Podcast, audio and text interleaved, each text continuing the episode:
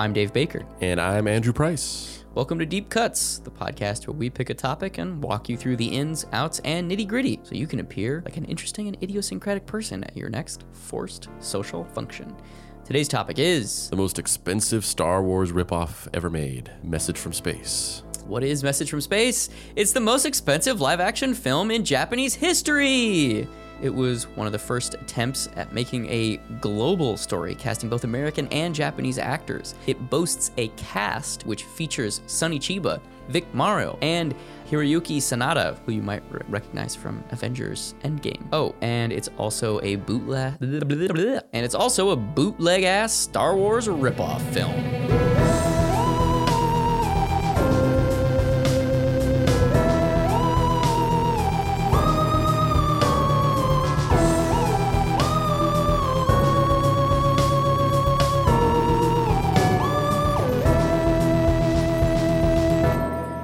1 Space, the final ripoff. It's the 70s, the 1970s, 1977 to be exact. Star Wars has just come out, and the world will never be the same. So, if you're Toei, one of the biggest special effects driven Japanese live action production companies, what do you do? Do you rest on your laurels and let these upstart Americans, led by this guy named George Lucas, show you up? Fuck no! You're the people that made Godzilla, for fuck's sake. You're gonna go out and you're gonna beat him at his own game. And also, supply a content starved marketplace by delivering a ripoff movie and attempt to capitalize off the fact that you're going to make Walmart brand Star Wars. Because even Walmart brand Star Wars means that there's a shitload of money to be made. Message from Space was directed by Kinji Fukasaku, and it's exactly what it sounds like bootleg, garage sale, awesomeness that makes you say, How did I not know this thing exists every 15 minutes? Prior to us talking about this episode, had you seen Message from Space?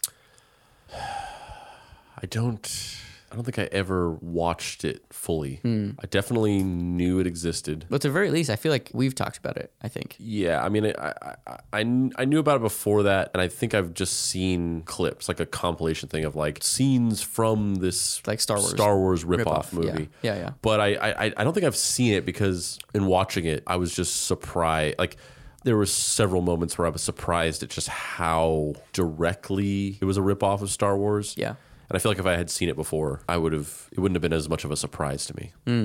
Um, so this outline, which we don't even necessarily have to follow, um, but the outline is uh, the wiki summary of Message from Space, which is exceedingly long and asinine, which I thought was kind of funny. Um, and I thought it might be funny to try and read some of it before just devolving into us talking about the movie. Um, but I you know, I so I rewatched it again last night, and I I just have to state for the record, I love Star Wars, but I think I love Message from Space even more.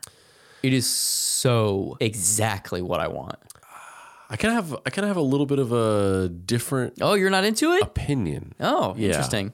Yeah, I don't know if I felt the same way. Tell me your thoughts. Um, I mean, it goes without saying that uh, many of the components of it are fucking amazing. Uh, you know, primarily set design, costuming, uh, the you know the The models the, are scale, amazing. the scale model, um, spaceships and locations, the the um, the special effects, um, just kind of like the the mood and the tone of the movie. Uh, my issue with it, I, a, a couple different issues. Well, first of all, before we get into anything about what I didn't like about it, it's got to be said. It's gonna be an elephant in the room unless it's said. The main like Princess Leia character, the well, there's like two Princess Leias. yeah, there's there's two. There's an actual but the princess. but the white Princess Leia yeah, she what did you do I don't know.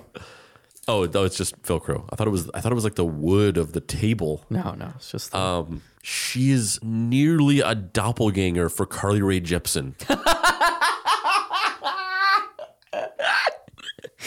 I mean, does it make any, does it make sense why I love this fucking movie? that i mean if CRJ baby, CRJ. If there's nothing the only else- thing, the only thing I would love more is if somehow I ended up with the rights to Message from Space and they let me remake it, but I didn't remake it. I just used the existing movie and then deep faked CRJ's face onto that woman's face because I. yes The only thing I love more than bootleg CRJ is actual CRJ.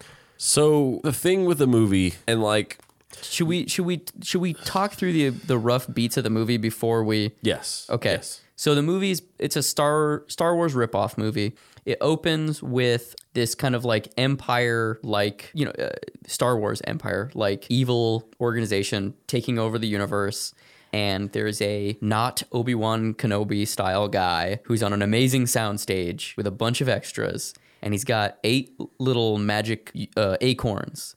Oh, and by the way, I feel like I am not going out on a, on a limb to say this, but the eight seeds that get spread around the universe, that definitely inspired the Dragon Balls. Oh wow, really? I mean, I'm not, I'm just saying, like, it had to have. When did Dragon the first Dragon Ball start? It was, I mean, it, it was like, it was in the early 80s. Oh wow. I don't know any I don't know all that much about Journey into the West. Is are the Dragon Balls a part of Journey into the West? Well, I mean, I think I think Dragon Ball is like loosely based Yeah. on that as a concept. I don't. Yeah. I I didn't think that there was like some kind of things that got spread around the earth like that. Oh, okay. I, I really don't know. Um, if so, I really hope so. I really hope so. But I would. My gut says Journey into the West probably has some mystical thing being spread around, and then both of these things are ripping off Journey into the West. Maybe. I mean, uh, maybe I just need to look that up. But there, there's just like a shot in Message from Space that is just like it's just one to one of that of the shot of when the Dragon Balls get once you make a wish and then they get re Yeah. um, spread. Yeah. Where like the Dragon Balls float up into the air in like a mass surrounded by an energy, and then they all just shoot off in, in seven different directions. Yes. And there's a shot in Message from Space in the beginning where that exact thing happens. Hmm. The eight seeds float up into the air with an energy ball around them, and then they Mm-hmm. shoot off into eight different directions. Like like just one to one. So good. So basically, not Obi Wan Kenobi guy sends out these eight seeds. Each seed is going to be uh, connected to somebody who is a good heart, is going to be a hero, and help uh, this indigenous population on this planet defend their planet from this evil empire. Um, there is a Darth Vader style character who's going around hunting all these people trying to kill them. And there's also uh, this princess who's kind of trying to get everybody together. And um, there's eight characters, each of which has a seed, some of which are major characters, other of which you want to be major characters and are not. Um, there's a couple, they basically like split Luke Skywalker into two characters. One of which is a Japanese actor, um, the previously uh, previously mentioned. Um, oh fuck, what the shit is his name? Um, uh, Hiroyuki Sanada. Uh, he's kind of the main guy. And there's also a white dude, and they're like kind of best friends. And then there's an old general who's kind of Han Solo, but he's drunk. He's like he's like Han Solo and Quint. Yeah, Quint. And he's obsessed with he has a robot sidekick called Beba 2, but his the movie opens with his sidekick Beba 1 being decommissioned by the military and he spends millions of dollars to send Beba 1's lifeless corpse into outer space on an actual full-size rocket. And then his like superior is like, "What the fuck?" And then he just resigns. Yeah. Yeah, he's like, "I'm out. This is bullshit that you decommissioned my totally not lover Beba 1." Yeah, he's he's fucking those robots, Dude, nobody nobody throws away their career like that. No. for a for a platonic robot friend. Yeah. Um, uh, you know, there's kind of like a socialite rich girl, the princess, a couple other characters, and towards the end of the movie, they all come together and they end up, you know, it, it you know, you kind of gallivant around pu- putting the team together. They have to go do stuff, but most of it's putting the team together, and then they meet the, the knight in shining armor style character at the end, who's going to help them defeat the evil empire, who My boy Sonny Chiba. played by Sonny Chiba, who I want to be in the whole movie. D- Do you want to see Sonny Chiba sword fight for thirty seconds? Dude, he's Then if even 30 Message from Space. if, if even 30 seconds. He is in that movie so briefly you could like blink and miss him, but his costume is dope. And he has a fucking awesome 30 second sword fight. Yep. Um, it's like the only impressive hand to hand fighting in the whole movie. Yeah, everything else is really dorky and shitty and kind of like doesn't really work. And even when they shoot people with laser guns, like the the laser guns don't it's not like in Star Wars where you shoot somebody and then there's a practical explosion on that person's chest and then they fall over. Yeah, it has no impact. It just looks like it looks like somebody getting hit with a with like a laser tag gun. Yeah, and, a light and they just and casting they, on they them. rotoscope the actors kind of uh, jittering around and then falling over, and that's it. Yeah. It- but I kind of love that though. I kind of love that they were. It's the most expensive movie in Japanese history, and they're like, eh, we'll just just flop around. It'll be fine. it's so great to me. Um, but the and then so then you know the, our stalwart heroes have the seeds. They come together. They fight the bad guys on this big ship um, that is run by the not Darth Vader character, whose design is fucking amazing. It is. He's got a six horned samurai helmet and a gold, uh, silver face, just face painted silver. Fucking awesome. Yeah. They fight. Guess what? Spoilers. The good guys win. Everyone lives happily ever after. Those are the broad beats of the movie. But the thing it doesn't And then it's got like a close encounters ending where all these people just decide to just throw caution to the wind and go live wherever the aliens are going. Yeah, yeah, yeah. They go live on the weird alien homeworld that sent the seeds. Um, and you know, it it's t- describing the movie. It's like, oh yeah, that's a movie. No, man, no. It's a religious experience. The bizarreness of it, the weird. It's almost shot for shot Star Wars in certain sequences, but made better and worse simultaneously. The models are so good. The the costumes are so good. The everything is so vibrant. Like everything is turned up to eleven. There's a sequence where they go out into outer space and they're floating around this asteroid belt wearing just kind of goggle like face masks. And they're like, it's like really awkward wire work where everyone's just kind of like floating, like they're belly flopped in midair. I just, ah, I just love it so much. Yeah, I was actually I was gonna say I, I, I f- it's it's super fascinating in what ways they like really diverge from Star Wars, and then in what ways it's so they just completely shamelessly ripped things off. Like it's crazy the oscillation between the two. Because in, s- it like the whole like eight seeds that go out into the universe and then like assembles eight heroes like that is so different from Star Wars. And then And then there are shots of like not Star Destroyers that are the same shots from Star Wars, where Yeah. it's like coming overhead and you're like going up into the model. Like it's the same thing. yeah the you know and then there's things like you know just you know toward towards the end like the whole ending sequence is just straight up star wars it's like th- we gotta we gotta get a a laser blast into like a 10 centimeter hole in this thing. Let's thread the needle. And the whole last sequence is, is exactly the same as the the final sequence of a new hope down to the point where there is just a line that is verbatim. They just used a line from Star Wars, uh, where uh, I think it's I forget I forget exactly. I should have written it down, but like one of the characters just goes like "We got him" or or a direct hit or whatever. I forget what it was, but it was just it was just the line from Star Wars. And down to the fact that like the one music cue that they use in the whole movie is so similar to Leia's theme that it's like there's like grounds for a lawsuit. it's it's so exactly Yeah. Leia's music cue. Le- Yeah. Leia's theme music cue. But cue. the interesting thing too is like the cantina scene where I think his name is his name General Hans, the weird drunk Yeah. guy. Yeah.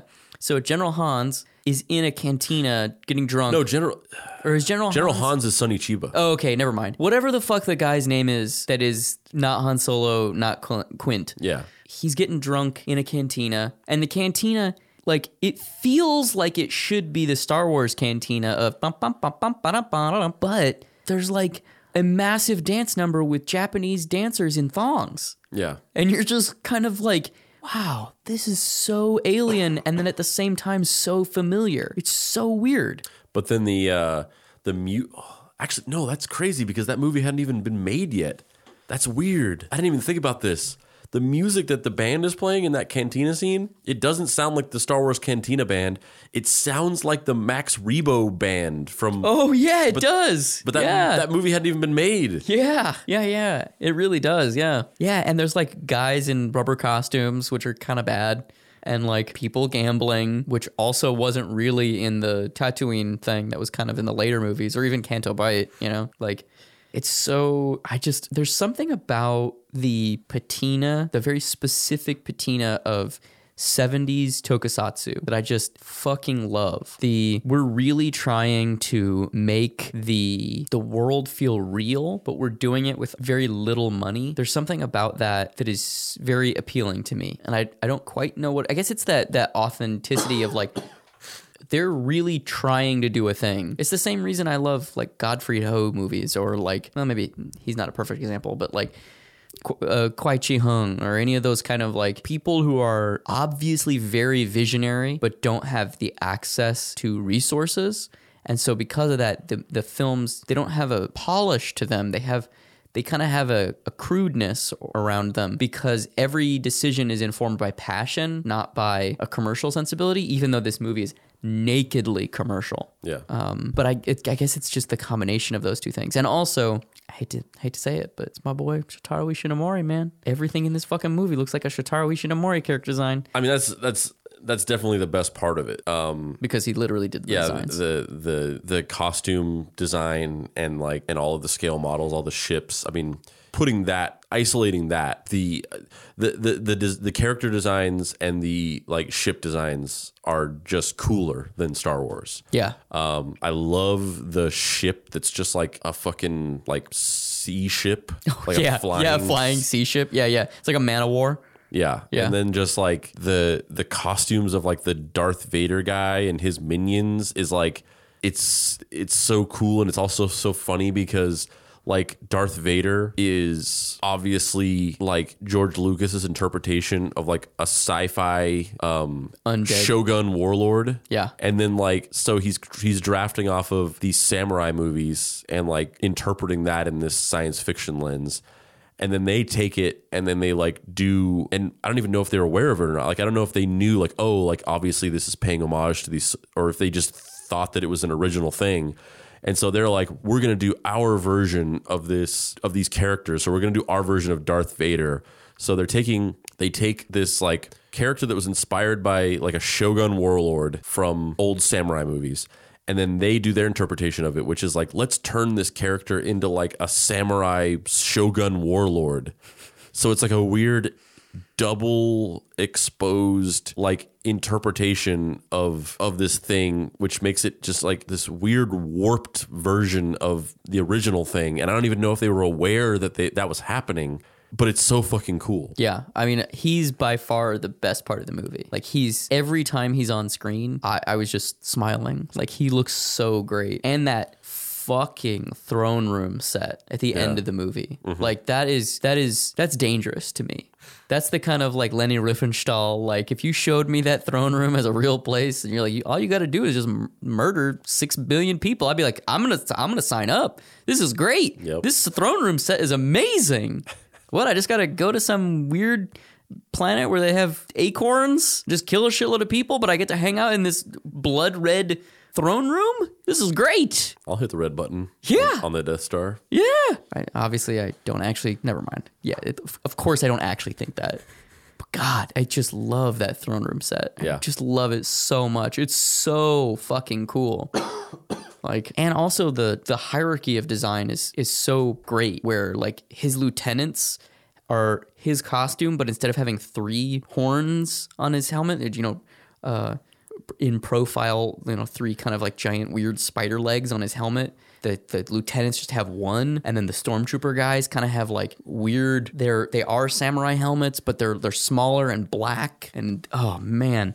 And if you if you don't know the the the guy who did all the designs, the costume designs and like ship designs and concept art for the movie is the guy who created Kamen Rider and Cyborg 009 amongst other like legendary Japanese tokusatsu franchises. My dude Shotaro Ishinomori, man. I love that guy. I love that guy so much.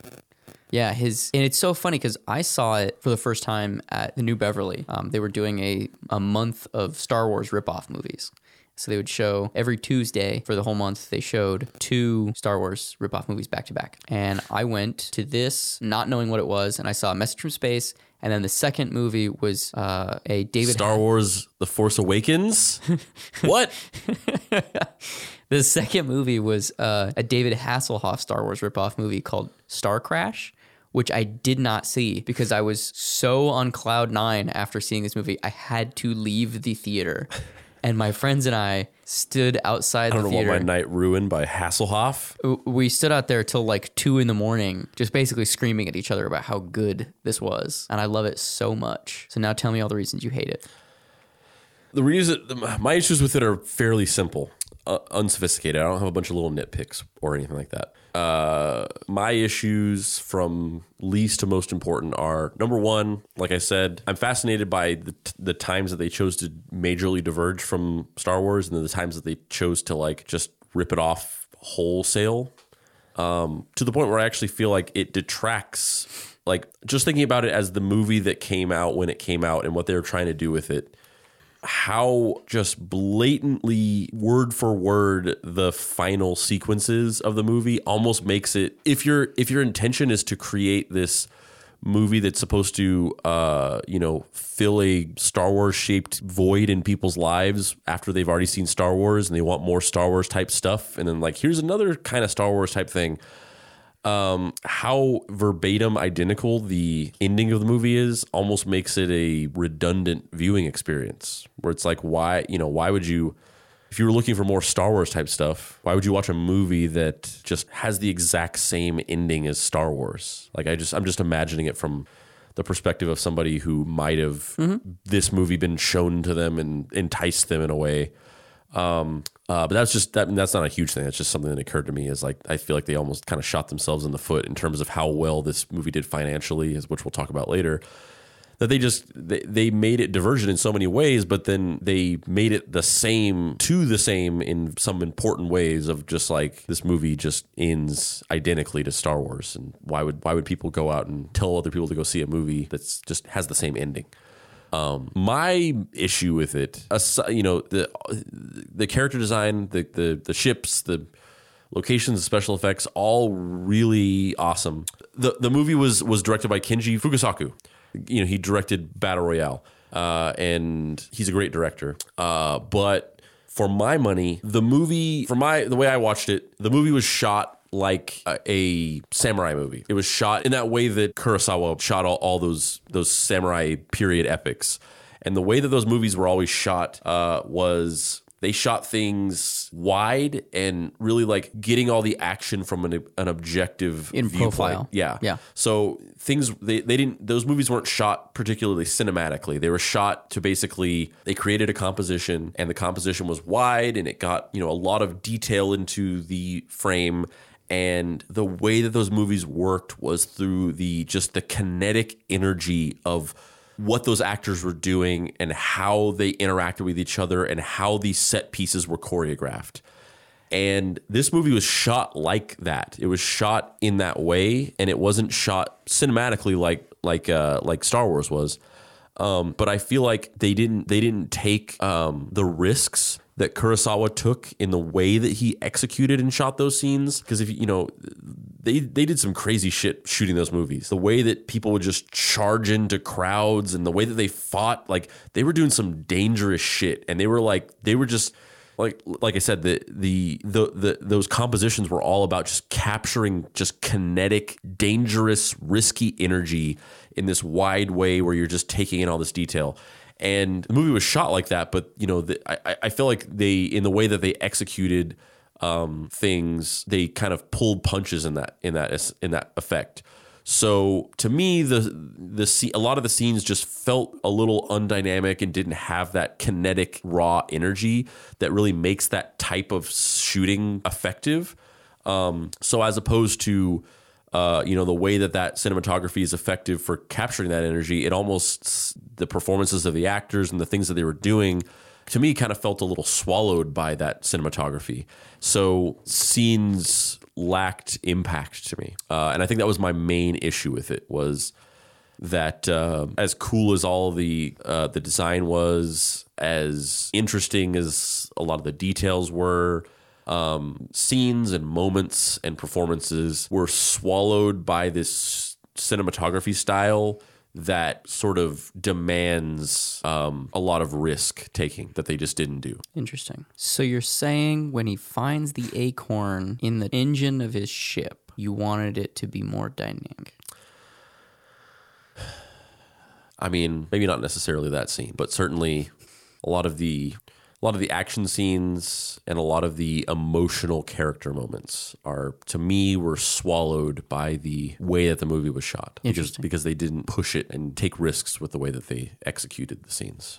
It's funny too because so much of the movie is like effects, effects, effects, effects, effects, effects. Almost to the degree that it's like every shot is bloated. Like every shot has either like a foreground element that's weird, or there, you know, there's rear screen projection, or there's a model, or they're floating in outer space on blue screens, or you know, they're using motion control cameras to sync up various plates of ships flying through outer space. And I think that's counter to what you were describing. The thing I loved about it and the way it's shot is that it feels almost kind of, you know, how Phil Spector talked about like a wall of sound Yeah. and how he was, you know, there's always a bazillion aspects to any of his production recordings. That's the thing I liked so much about the way Message from Space is shot is that every shot has 15 things that are being attempted. And are they all successful? Hmm, not really. But the fact that they're being attempted is mesmerizing to me. And the fact that like Vic Morrow is like kind of just sleepwalking through the movie Yeah. is amazing. Like he's so bad in it and he's not a bad actor. Like he's a really good actor. But similar to kind of, you know, you know there's the urban legend or the folklore about how nobody understood Star Wars while they were shooting it and how Mark Hamill was the only one who was like, "Actually, I think this is going to be cool." And Harrison Ford was like, "'Cause "This is going to be a piece of shit," you know? Like it's funny how that kind of is here too, where you can feel that the younger cast members are really like, "We're making a movie," and Vic Morrow is just like, "Uh, "Can I go home now?" Like 10 years away from Being being, be- decapita- decapitated. oof, oof, fucking awful. Let's just get through this. Yeah. Um. Yeah. I don't know. I. I. It's just such a cacophony of like attempt. It's mesmerizing to me. Yeah, and I know exactly what you're talking about, and I, I just, I, that's the effect that I wanted from it, and I just, it just never, I never got that. It, that just never clicked for me. It just, like I said, it just th- that stuff, those attempts and those things, they just never quite gelled in that way. They didn't create that wall of visual. You needed a. You needed a Darth Vader character that had seven horns, Yes, twelve horns. seven would probably probably suffice. Cool. Um. Yeah. I don't know. I just loved. I loved the amount of. I wonder if I would if I would have felt differently watching it in a movie theater for the first time as opposed to watching it on YouTube. I definitely, definitely, especially because the the theater that I saw it in, where it was like by myself Yeah. without by yourself at like 2 a.m. after the kids and Jaden have gone to sleep, and you're just like, oh, fuck, I can't believe Dave's making me watch this fucking movie. and you're just grumpy, and you're just like, oh, I mean I, I wanted to watch the movie I was I was I was gleeful about doing it Like, this is a fucking piece of shit. And I, was fucking, I can't believe he's making me watch this fucking piece of shit. unless we do like the history of snuff films Oof. I'll never I'll never I'll never uh, be begrudging about having to watch a thing as homework for Tune in next time for uh, Deep Cuts, the Siberian film, or whatever the fuck the, the the Serbian film. Serbian a film. Serbian film What is Siberian? That's not. That's not a film. I just made that up. uh, Siberia is a, is a place. series of uh, point and click adventure games for the PC Yeah, Man, oof. Well, I'm a little crestfallen that you're not obsessed with this movie in the way that I am. However, I think it does officially establish that we are two separate people. yes yeah I mean nobody nobody wants me to have had a different reaction more than I do Well, on that note, I think we can probably take an ad break.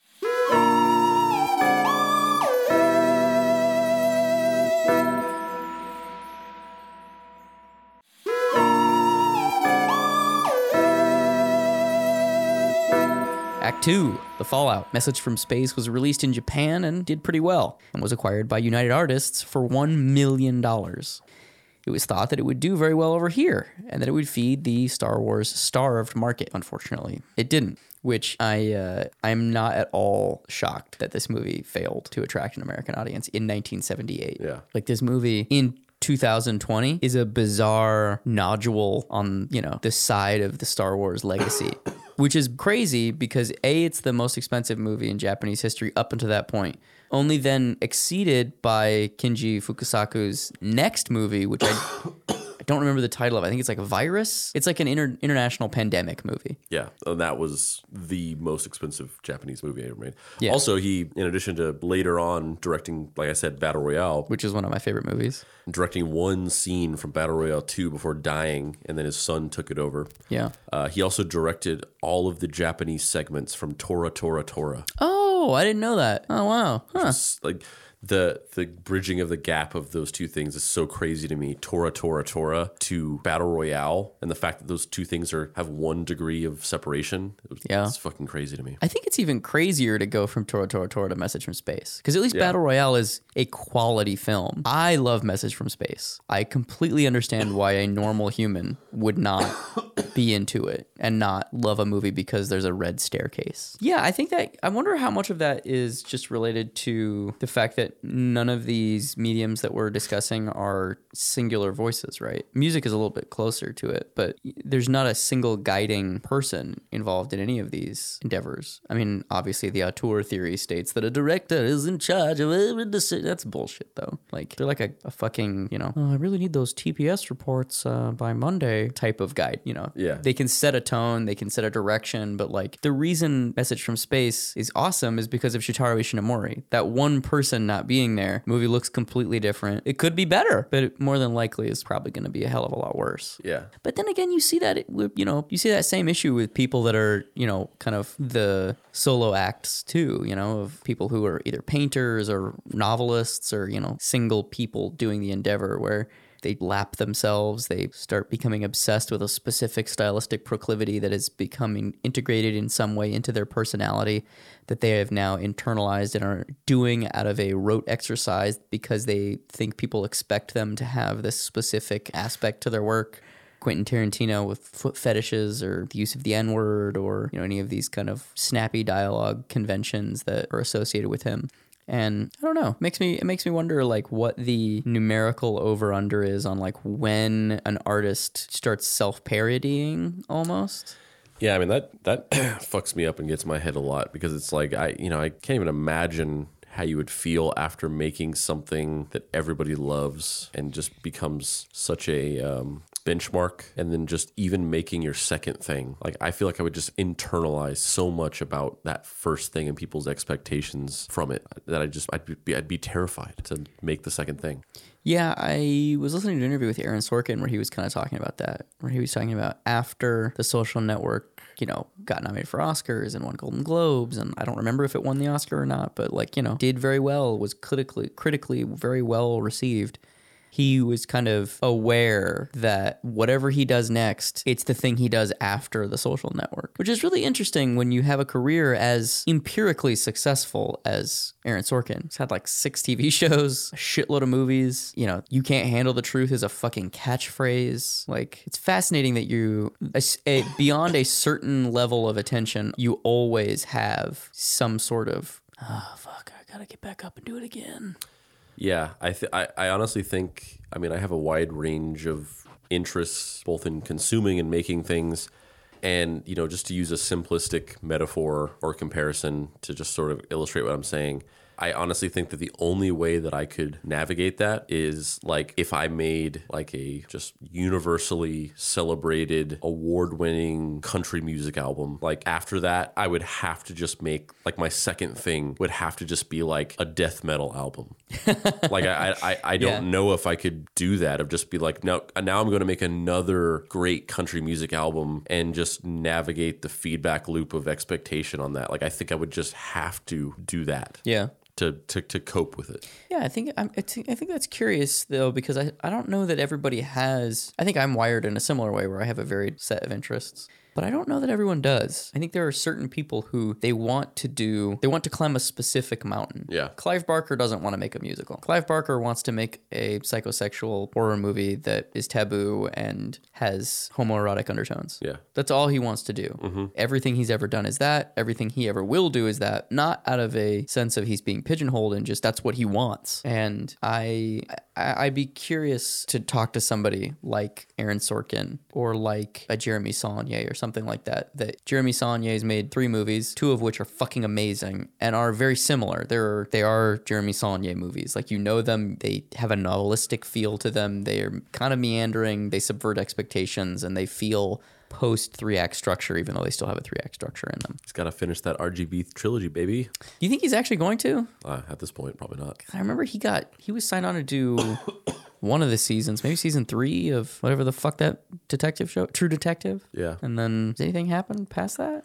Because he left season three before it started. I feel like we talked about this before and I just can't remember it, but he was like attached to like direct some like big thing that was like based on existing IP. Oh, really? And we had talked about it. I was saying that thing I said that I've said a couple times of just like that's just the track now. It's Yeah. like if you make some really good a really good original film, like it used to be like, okay, you made this fucking amazing indie or low budget movie. Here's a little bit more money to make something bigger. But now the track is you made this amazing indie or low budget movie. Here's the keys to fucking Blair Witch or whatever. Um, and that's just how things are now. And it's like simultaneously cool and shitty because it's like, oh, it's awesome that fucking Rian Johnson is going to direct a Star Wars movie. That's insane. But then also it's like, oh, but now Rian Johnson's time is is gummed up in Star Wars. And Yeah. he's not able to just go and make three more Knives Out movies because he's making three fucking more Star Wars movies. And there was something like that where like Jeremy, Jeremy Saulnier was like attached to something. I can't remember what it was. I don't remember either. I hope he makes more weird indie movies. That's what I would rather. But I know that um, the world is a hard place and it's difficult to pay rent on weird, shitty, low budget movies. So I get it. Yep. But also, what if he just made weird, more weird movies? That's what I would like. That RGB trilogy. RPG bitch.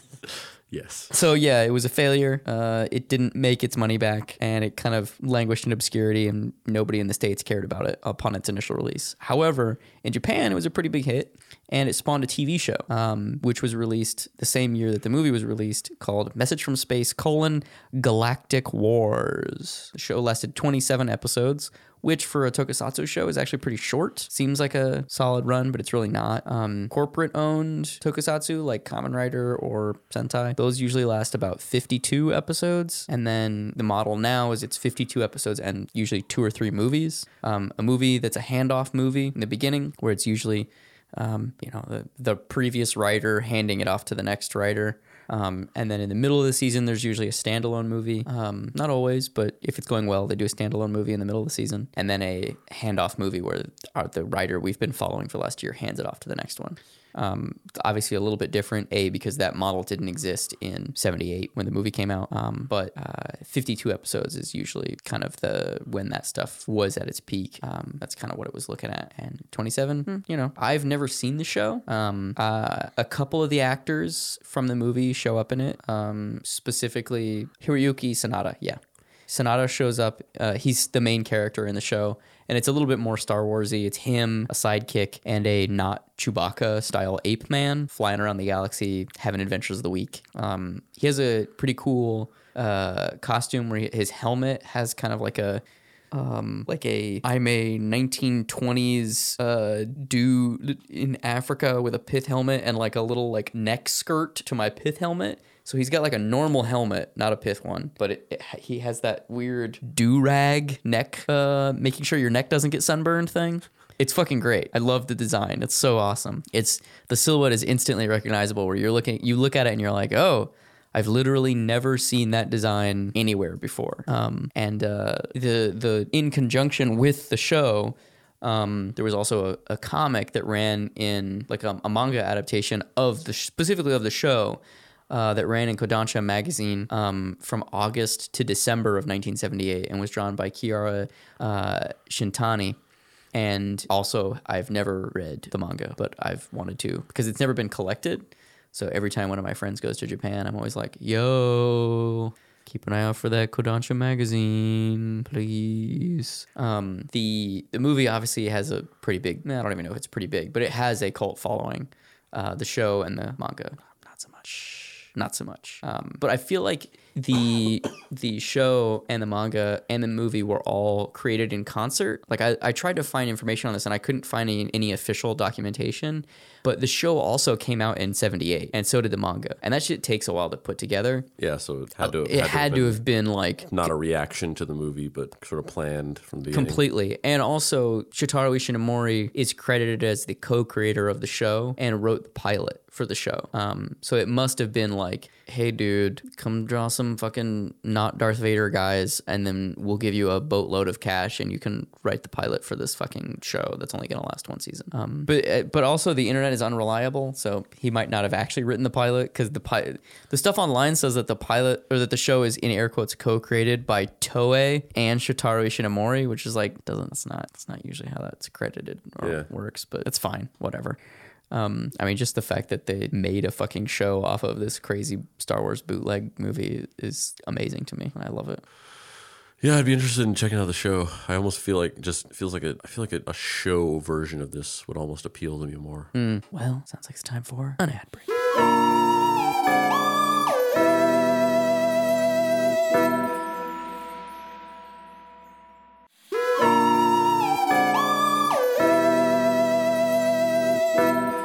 Trace.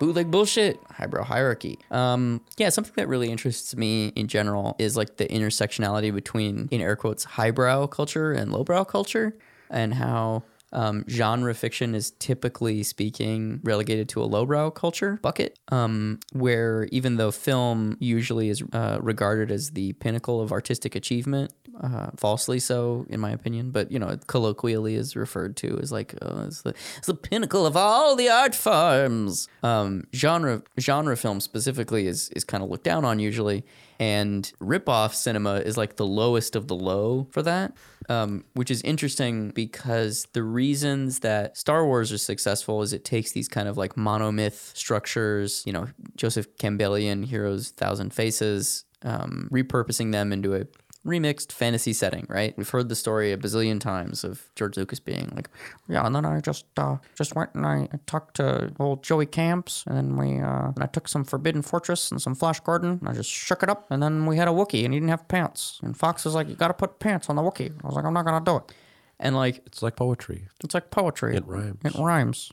R- rhymes. Have you seen my film Red Tails? It's very good. Very good. No. And uh, I'm I, I just I'm obsessed with not only the intersection between highbrow and lowbrow culture, but also how America and Japan talk to each other. Like there's so many weird ripoff films that are Americans aping samurai stories and then Japanese stealing them back and repurposing them. You know, even just like a lot of superhero tokusatsu shows are directly ripping off American superheroes, which are all like all of those narratives kind of are intermingled and it's a chicken and the egg of which one came first, right? Um, it's it's so interesting to me how those things fucking jingle and jangle next to each other, and then w- w- seeing films like this where it's like, oh, that doesn't feel right. Yeah, I mean, and the that like I said earlier, the uh, the weird way that that creates this like unique. Uh, it's like that. It's like that game uh, for the PlayStation, Monster Rancher. I don't know if you ever played that. Uh, Monster Rancher was kind of like a after the wave of popularity of Pokemon. There was all these other Pokemon things. Um, I wouldn't call them ripoffs because they actually were sort of franchises in their own right that had their own sort of fan bases, like Digimon and uh, Monster Rancher was another one, and there was a game, and it's like a Pokemon type game where you like collect these monsters and you go around, and there's like it was like you went around fighting people with them, but then there was an element of it where you would like raise them on a ranch, and the gimmick of the game was the way that you got monsters was that you they were randomly generated based on data that you could um, put into the game by opening up the lid to the PlayStation and putting in any CD and then it would read the data on the CD and it would randomly generate a monster based on that data. So you, so that was the whole gimmick of it is you're playing Monster Rancher and you're like what kind of monster would it make if I put this Korn CD in here? Uh, and then what kind of monster would it make if I put this Hanson CD in there? And uh, that that it, it, it reminds me of that of just like that weird mishmash of like like you said, taking this American pop culture iconography that is cribbing or based on Japanese pop culture iconography, and then Japan like reclaims it, and then they like reinterpret it through their lens. So it's like Darth Vader is a Shogun warrior based on Japanese samurai movies. Then they reclaim it, and then they do like almost like a henshin of Shogun warriors, where it's like what if you took a remix of a Shogun Warrior and then remix that into a new Shogun Warrior and then it's this new form and it creates this thing that would have never existed in the first place if that handoff hadn't happened. Yeah, it's fascinating. I mean, even like there's a, a tokusatsu movie from the 80s. It was a direct to VHS would be franchise starter called Lady Battle Cop, which the a bunch of the 80s Kamen Rider guys got together and they made a film that was supposed to launch a franchise around I mean it's it's so one to one RoboCop. Like it is it is RoboCop through and through. They have the fake news reporters talking, you know, giving satirical commentary to things. They have the police state, they have the urban crime her costume is a i mean it, it just is robocop. It's the the half mask the silver body. I feel like the production model that the that message from space was made in was like really forward thinking though in that every movie now is cast with international stars. You know foreign box office is the majority of where movies make their money now and this movie had the foresight to realize Americans love Star Wars. If we make shitty Star Wars, we'll probably make some money. Let's just put some fucking Americans in the movie. And then the likelihood that we will make more money goes up. Like, that's crazy. It was so much cooler when it was like a, a grift than when it was than what it is now of just Yes. like this corporate decision. Yep. Because I was like, you know, it's the same thing with spaghetti westerns. How Yep. they cast they cast Americans in some of the roles and they made up fake American names for all of the actors and filmmakers um, because they wanted to trick um, Italian audiences into thinking that they were American westerns. Yeah. because they were they loved American westerns, and also be able to take them overseas to the United States, and then also trick them into thinking that they were American westerns because people in the United States only want to watch American things. Xenophobia. Yeah. And it's it was the idea of like trying to trick people in this like back alley way is just a lot cooler than what it is now, where it's like to appeal to the uh, Chinese markets, we have to cast Mao Ling in this role, and it's like it's just a it's such a Yeah. watered down corporatized version of it. Yep, I agree. But I do I do love how bizarre and uneven the film feels because of that where there's people speaking obviously speaking Japanese and then people obviously speaking English in the same scene. S- very similar to a spaghetti western. Yeah. Where, you know, Clint Eastwood is speaking English and then, you know, unnamed Italian actor is speaking Italian and there's a guy speaking French and I always I always think it's funny that in in um, in um, mostly Japanese movies, but also these spaghetti westerns and and some other foreign films, uh, when they do have uh, when they do have um, Americans in them, they for like the the dub, it's like all of the Japanese or Italian or whatever actors are dubbed over with American voice actors, but then the the the American people who are speaking English are also overdubbed. yeah. Yeah. It's so funny to me. Yeah. Do you have any closing thoughts about Message from Space? Um, definitely would highly recommend checking it out. You know, if you're listening to this and something you never knew about, you know, like like Dave kind of said in the beginning, like it really is like when you watch this, you're just like, how how did I not know about this? Like, how is this a thing that just isn't uh, common knowledge? Because it's so big in its scope and so crazy and so like you would think that this would be like a thing that everybody knows about. Um, it's not some crappy little low budget knockoff movie. of which there are many Star Yeah. Wars low budget. It's like it's like a huge film. yeah. Um, and it's definitely worth the watch. I have issues with it. Um, because you're cold and dead inside. yes. Um, no, I, I really I, I wanted it to fulfill that for me. Yeah, I'm curious if the show would. I'm curious if the kind of like decreased scale of the show would help you kind of almost buy into the like the it's almost like it was a victim of its own polish. Like if it looked worse, I wonder if you'd like it more. Maybe. I also feel like there's something to be said with just the the, the way that you're introduced to something has a has a Oh, yeah. permanent effect on your Completely. perception of it. Oh yeah. And you saw it in a big movie theater with friends, and I watched it on a com- on a laptop screen Yeah. on YouTube by Yeah. myself. Totally. Yeah. Yeah, I think that absolutely does have uh, an, an an impact. Um But uh, other than that, uh, y- you know, the, the- things like this are, uh, you know, maybe my maybe I have specific issues with this one, but you know, I there there's something just so there. I saw this um, TED talk with Mark Ronson where he was talking was about Was he wearing glasses? was he wearing I don't know The guy always wears glasses. I've might have- never seen his eyes. He might have been. But he was talking about why sampling is a thing and how um, DJs and and uh, producers, uh, you know, that you know, you, they sample things because they see this thing and they love it and they want to be a part of it, and that's really why sampling became a thing. And it might now kind of be done for you know other motives. Um, you know, I I, I don't think that. Uh, the Black Eyed Peas just wholesale interpolating uh, "I have the time of my life." I don't think that's done for a pa- out of a passion for that song. I think it's because their song sucked and they knew that if they just made that the chorus, it would immediately make the song uh, hit on the radio because people would just be like, "I remember that song. I like it." Yeah. Uh, but it started out from a place of you know these these uh, these producers and DJs back in the back in the late 70s and early 80s just like who grew up loving like old funk and soul records and just wanting to be like a part of the narrative of it. And that's like their way of taking a little piece of that and like imbuing it with themselves. And I th- and I think that you know for whatever corporate um, motives there were behind making this movie to try to capitalize off of the popularity of Star Wars, the concept of bootleg movies and like seeing something and loving it so much and just wanting to like be a part of it and like add your voice to the narrative is just such a cool and interesting concept that we can do that that that's you know it's just it's just it's just one of those things where it's like oh just sometimes sometimes hum- you just realize how cool humanity is uh and That is not where I thought that was going. and the just the you know the the the the just the the organism that is um, the human hive mind where yeah.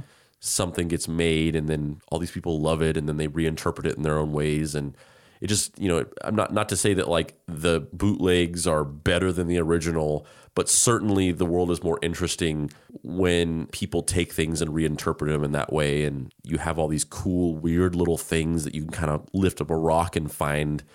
Um, maybe someday we'll talk about another uh, Star War, obvious Star Wars ripoff uh, slash Alien ripoff from the '80s called Space Truckers I've never seen that that. has Dennis Hopper in it, and it's just about space truckers. yeah, I, I know of it, but I've I've never seen it. Uh, just stuff like that. It's just the fact, like like seeing that on HBO when I was a kid, like you know, it's just it's just cool. Uh, have you ever seen Battle Beyond the Stars? Battle Beyond the Stars. That's the Roger Corman Star Wars ripoff. Yes. Uh, yeah, I've never seen that one either. Um, have you ever seen Space Raiders? No. Space Raiders is fucking awesome. Uh, again, a Roger Corman Star Wars ripoff, but goddamn, that movie is so fun. Up until the third act, where they just recycle footage from uh, Galaxy of Terror, maybe, and Battle Beyond the Stars. So there's just like random spaceships flying around shooting each other, and you're like, who are the? What are these ships? This doesn't make any sense. But previous to that, movie's fucking great. Um, yeah, I feel like we could almost do like a whole series of just Star Wars ripoff movies because so many people have interpreted it over the over the decades. Uh, this has been Deep Cuts. I'm Dave Baker. And I'm Andrew Price. Please sub the show. You can find me online at www.heydavebaker.com. Where can they find you? I work in social media for a living, and in my personal life, I tend to avoid it at all costs. I have nothing. You saved it. We are going out on a weird down note. You can follow me on Twitter at Robots and Comedy. Robots, letter in comedy. I don't think I even follow you on Twitter. I didn't even know you had a Twitter. I used to tweet a lot, just jokes back in the day when. That's what you would do with Twitter. Yeah, well, just back in the day when it's like, oh, you can make really funny jokes on Twitter, and then like someday somebody will read that and give you a job, and then now I don't post on it at all. Hmm, maybe you're just gonna get twelves of followers now. Yes. Can't wait. All right. See you next time. Thanks for listening.